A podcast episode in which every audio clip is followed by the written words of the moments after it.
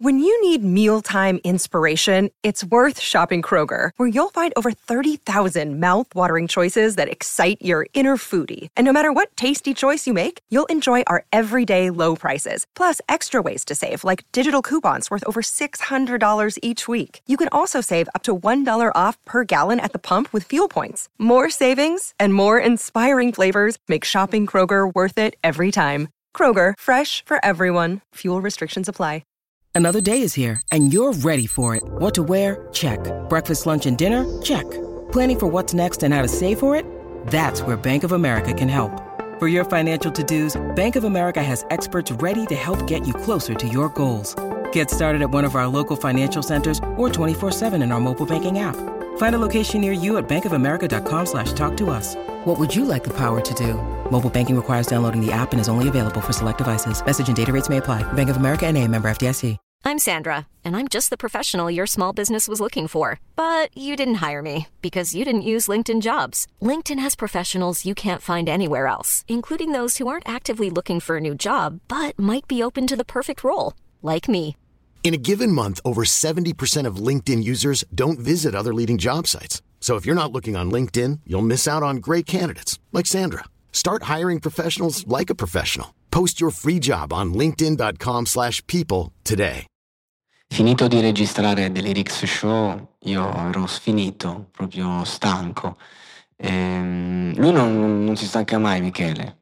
Era pronto a ripartire, veramente. Non so come, forse è un cyborg, forse hanno impiantato dentro di lui delle robe digitali per riattivarsi in continuazione, perché veramente io non ce la facevo più. È proprio fisico era il mio problema, e allora insomma, già che stavamo lì parlando c'erano anche i ragazzi, e allora dico: oh ragazzi, volete ascoltare la mia traccia in uscita? La butto proprio lì.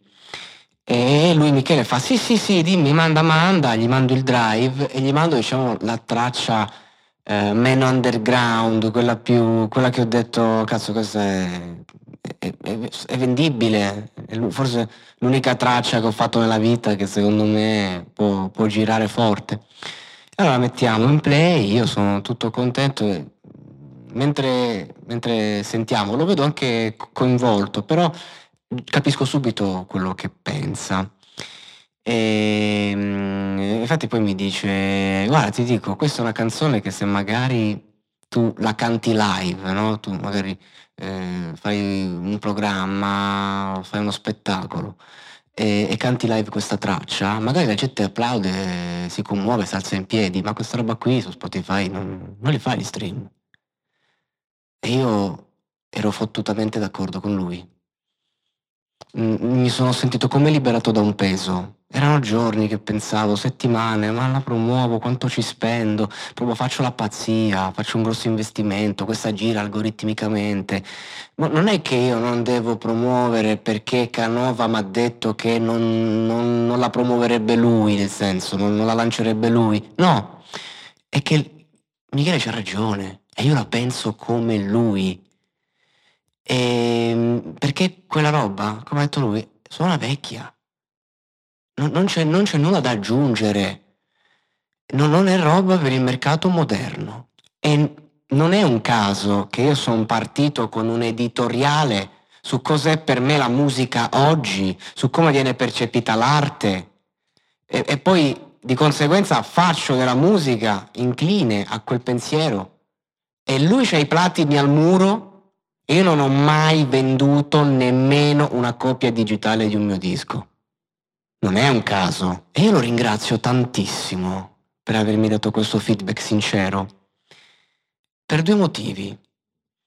Il primo, perché mi ha fatto risparmiare un po' di soldi, perché avrei promosso un brano che non può arrivare dove vorrei. E in secondo luogo lo ringrazio perché mi ha ricordato un'esigenza forte che ho. Io devo tornare in teatro.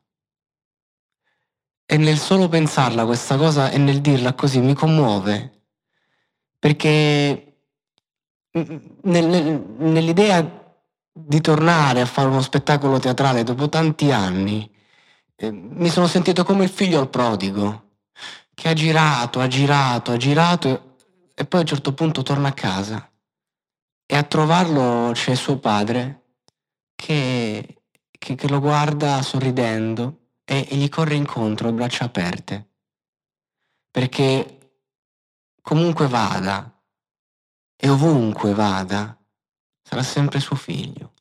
Questo è il teatro per me.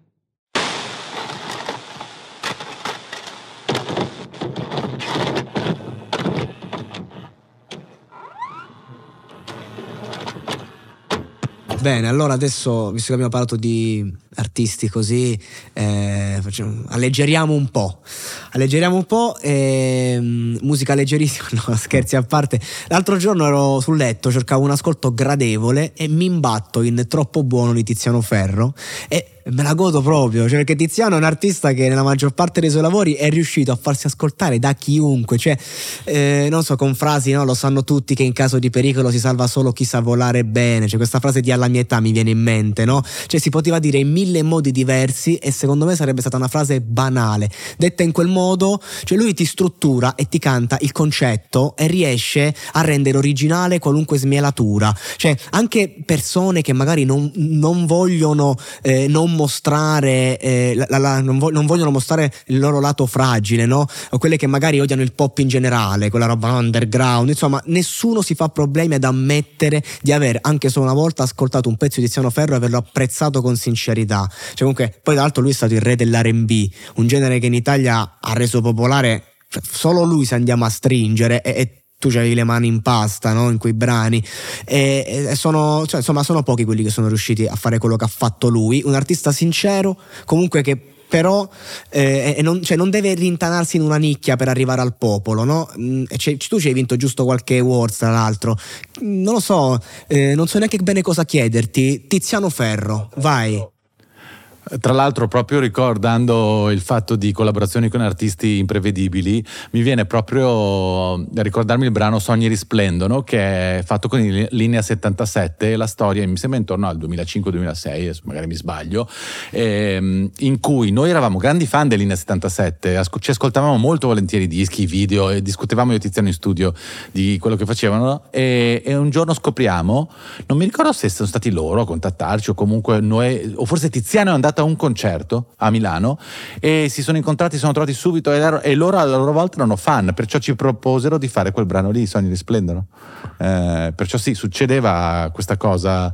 Invece un'altra cosa divertente su in generale essere, cioè artisti che sono fan di altri artisti, è che Tiziano è secondo me una delle più grandi forze di Tiziano è questa, ma non solo di Tiziano, di grandi artisti italiani, ma Tiziano in questo le riassume tutte, è di essere fan di tutta la musica italiana a partire da quando lui è nato, perciò Tiziano è uno che sapeva dirmi a memoria, era uno scherzo che facciamo sempre in studio, io gli dicevo un anno e lui mi elencava la lista dei cantanti che erano a Sanremo di quell'anno, tutti compresi il nome delle canzoni, cioè tipo Sanremo 84, cioè, lui si ricorda anche cose di, perché poi è andato tutti a rivedersi tutti i nomi e tutti i nomi delle canzoni, tutti a memoria, 18, pazzesco, boom, no? Così, tutte 18, incredibili, e perciò essendo un fan quasi enciclopedico della musica, quando ha cominciato a fare successo e quando, dopo i primi due dischi, ci trovavamo in situazioni tipo Festivalbar, tipo, no, grandi manifestazioni estive, e Tiziano e certe volte veniva anche letto magari in maniera sbagliata. Tiziano andava con i suoi dischi, mi ricorderò sempre Ligabue di Buon compleanno Elvis, con la copia originale in vinile a farselo autografare, cioè, ma Tiziano era già Tiziano era già secondo disco, perciò aveva già fatto, capito, 10 singoli, cioè 8 singoli, certo, tutti addirittura vendendo milioni di dischi, cioè quasi da dire, no, che non so se vendesse più di Ligabue o meno, adesso non lo so, però in quel periodo, però per dire, no, e invece era pazzesco, andavamo, mi ricordo che io lo seguivo, andavo con lui, andavamo a conoscere magari durante il Festivalbar, che c'era la maniera di vedere tanti artisti, e portava la copia. Ma Festivalbar che mitico, sì. E perciò vabbè, questa è una cosa che su Tiziano si potrei dirti mille cose, riguardate alle canzoni, soprattutto alla scrittura, tipo qualche canzone a cui sei particolarmente legato, che ci hai lavorato anche tu. una canzone che mi ricorderò sempre ed ero contentissimo, sì, perché è la canzone che non sono riuscito a finire perché ho fatto il famoso incidente che ti ho già raccontato, okay. Perciò è la canzone che stavo finendo e che finì Pinaxa, finì Pischetola, okay, mio caro amico, e anzi dal letto della rianimazione, questa storia incredibile, mi sveglio dopo un giorno in rianimazione, la prima cosa che dico non è tipo chiamate mia madre, dico chiamate Pinaxa, devo finire il disco di Tiziano, così, cioè. Pensa se ti svegliavi e dicevi ed ero contentissimo, no.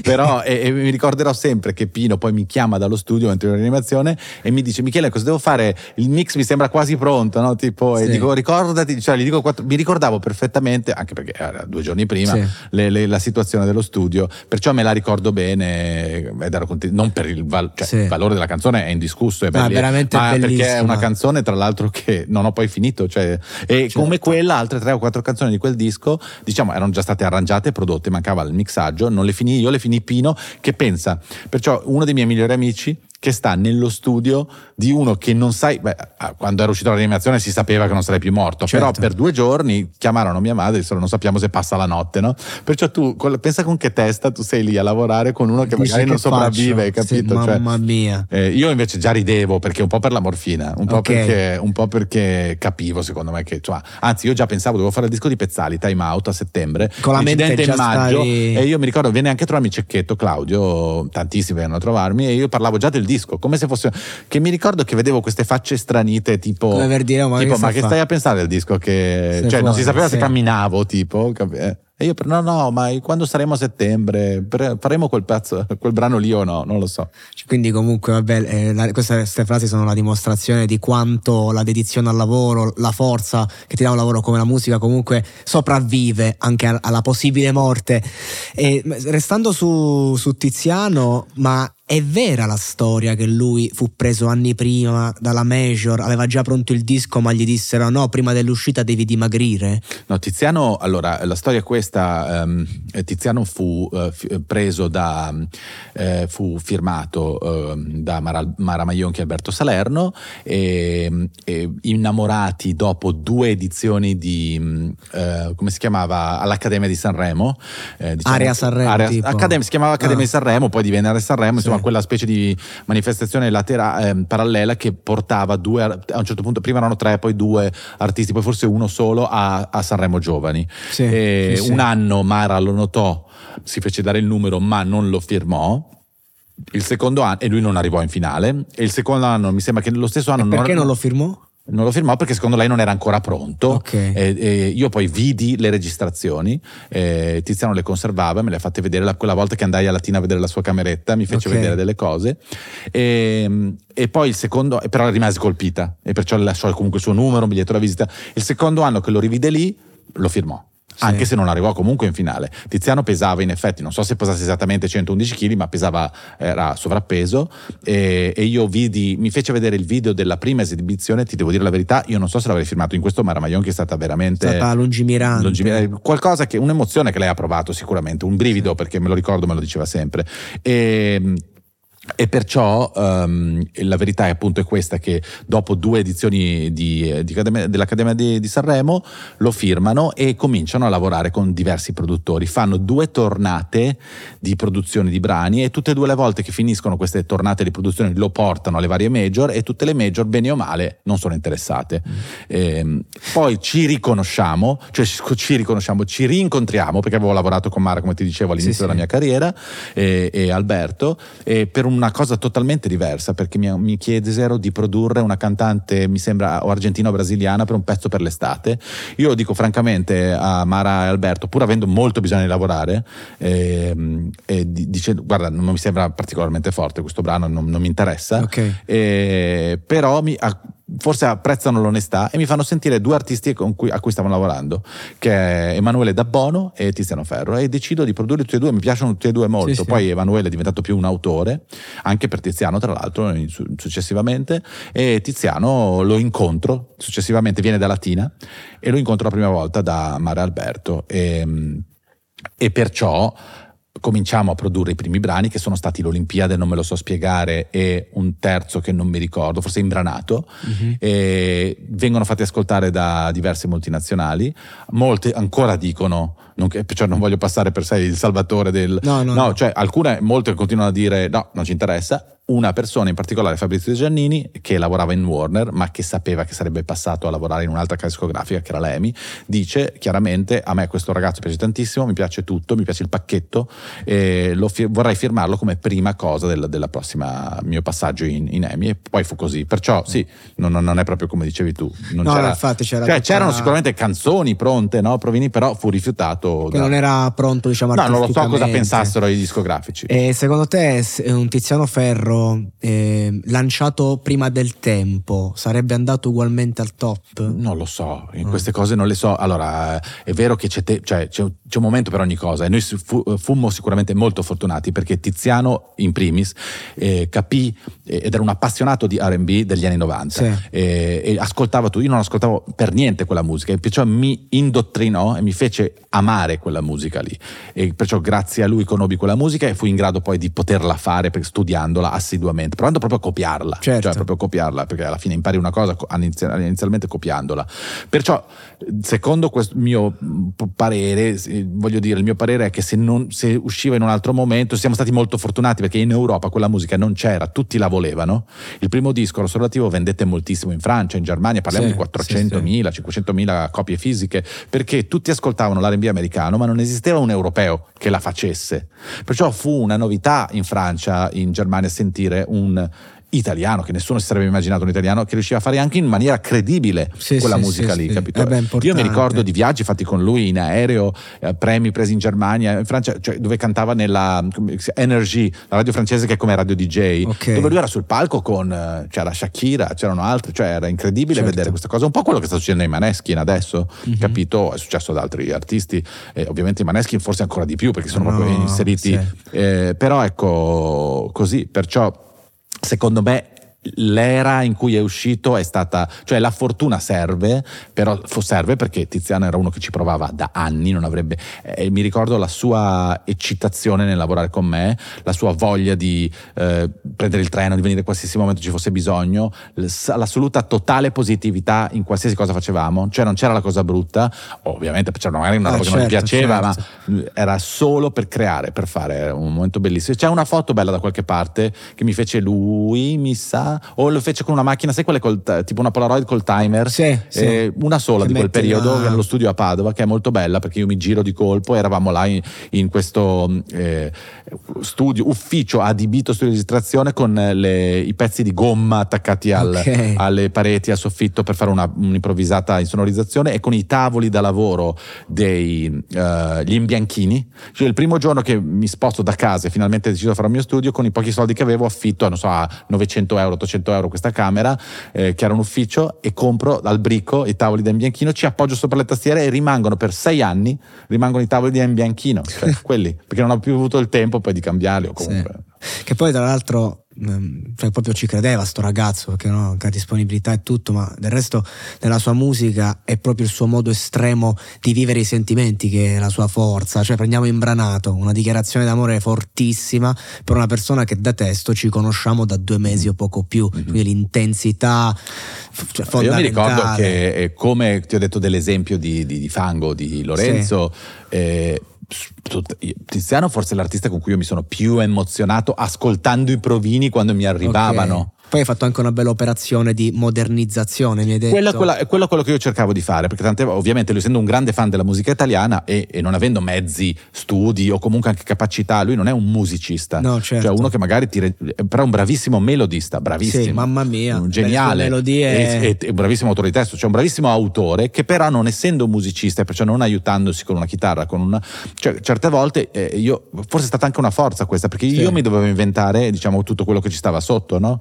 E poi, visto che veniva da una tradizione pienamente italiana, l'idea, senza né idea geniale né chissà quanto pensata, però cercavo di oppormi facendo invece qualcosa più esterofila in qualche modo, cioè molto semplice, tu mi porti un pezzo della tradizione in qualche modo, anche se poi tradizione per modo di dire, perché poi certe melodie erano fulminanti nel modo di scrivere, però ci sono anche molte melodie classiche, tra virgolette, e l'idea era: ma perché non ci mettiamo qualcosa dei dischi che io e Tiziano ascoltavamo esteri, ecco, molto. Certo. E ha funzionato. funzionato. Tante volte non proprio funziona. La persona giusta al momento giusto per probabilmente lui, sì, me. Ma perché anch'io ci provavo da 10 anni, sì, cioè, siete trovati... da 10 anni volevo uscire, no? E volevo evidentemente quella roba lì di due che capiscono che sì. vogliono provare a fare, cioè...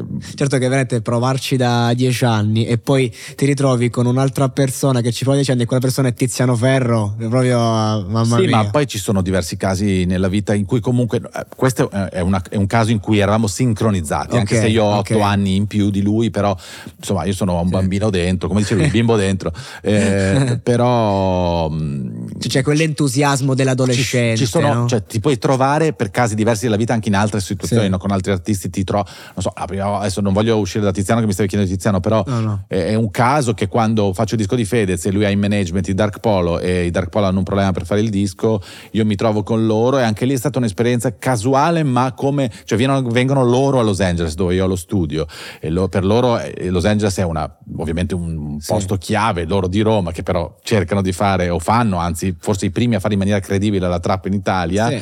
Soprattutto con le basi di Sick Look, con una credibilità a livello sonoro, vengono lì e tutto nasce un po' per gioco, un po' per caso, un po' perché c'era bisogno di fare una cosa, e anche quella è stata una cosa un po', non dico di fortuna, ma che se non succedevano degli elementi, no? Non si riusciva. Secondo me però la cosa fondamentale è la voglia. Sì. Di tutto, no? La sì. voglia e la passione, il drive.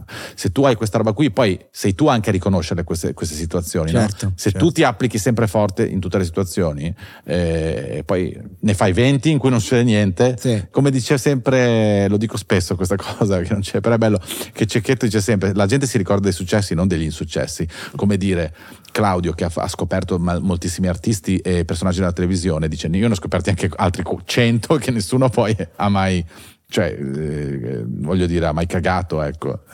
No, infatti è fondamentale, come dicevo prima, stare sotto porta, poi quando arriva la palla devi metterla dentro. Che poi stavo pensando a Tiziano Ferro, che è molto famoso per i suoi pezzi in spagnolo, uh-huh. e tra l'altro in Spagna è famosissimo, tutta sì, America Latina. Sì. Se andiamo a vedere i numeri, forse anche più che in Italia attualmente, dico a livello di stream, perché comunque sono i brani più cliccati, sono quelli.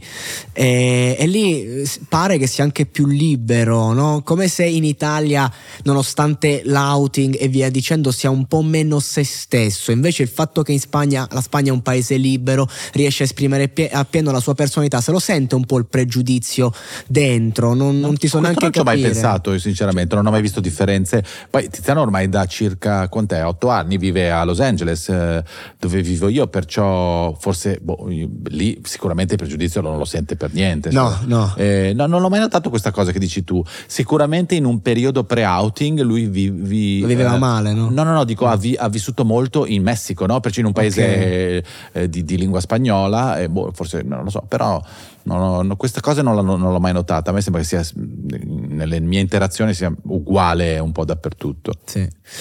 Beh, io a questo punto, a parte che stavo pensando a quando mi hai detto la parola Latina, mi è tornato in mente uno dei miei pezzi preferiti Tiziano Ferro, che è Ti voglio bene, mm-hmm. Fu Latina a farci unire e poi certo. pagare, sì, ma sì. quel pezzo di chi parla? Parla di un amico, e mi ricorderò sempre che Alberto, come io dissi questa, cioè, poi non lo dissi prima, ma a Fibra dicevo cavolo, hai scritto questo pezzo per tua contro, riguardante tua mamma e tuo fratello, come dire, sei sicuro, anche se lei era già uscito.